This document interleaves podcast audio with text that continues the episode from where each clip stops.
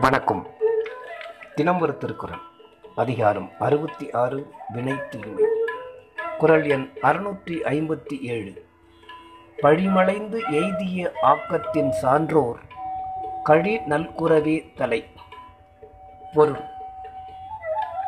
பழிக்குரிய செயலைச் செய்து அதனால் பெற்ற செல்வத்தைக் காட்டிலும் தன்னை மாத்திரம் துன்பத்துக்குள்ளாக்கும் பெரிய வறுமையோடு இருப்பதே பெரியோர்க்கு சிறந்தது. விளக்கம். பலருக்கு துன்பத்தை கொடுத்து பெற்ற செல்வத்தால் பழிதான் உண்டாகும். அந்த பழி நிலைத்திருக்கும். ஆனால் வறுமையுற்ற காலத்தும் துன்பத்தை அனுபவித்து பிறருக்கு துன்பம் செய்யாது இருக்கும்படியான பெரியோரின் வறுமை புகழ்படும். புகழ் நிலைத்திருக்கும். எனவே பிறரை வருந்தி பெற்ற பழியோடு கூடிய செல்வத்தை காட்டிலும் தானே வருந்தி அனுபவிக்கும் புகழோடு கூடிய வறுமையே சிறந்தது. நன்றி.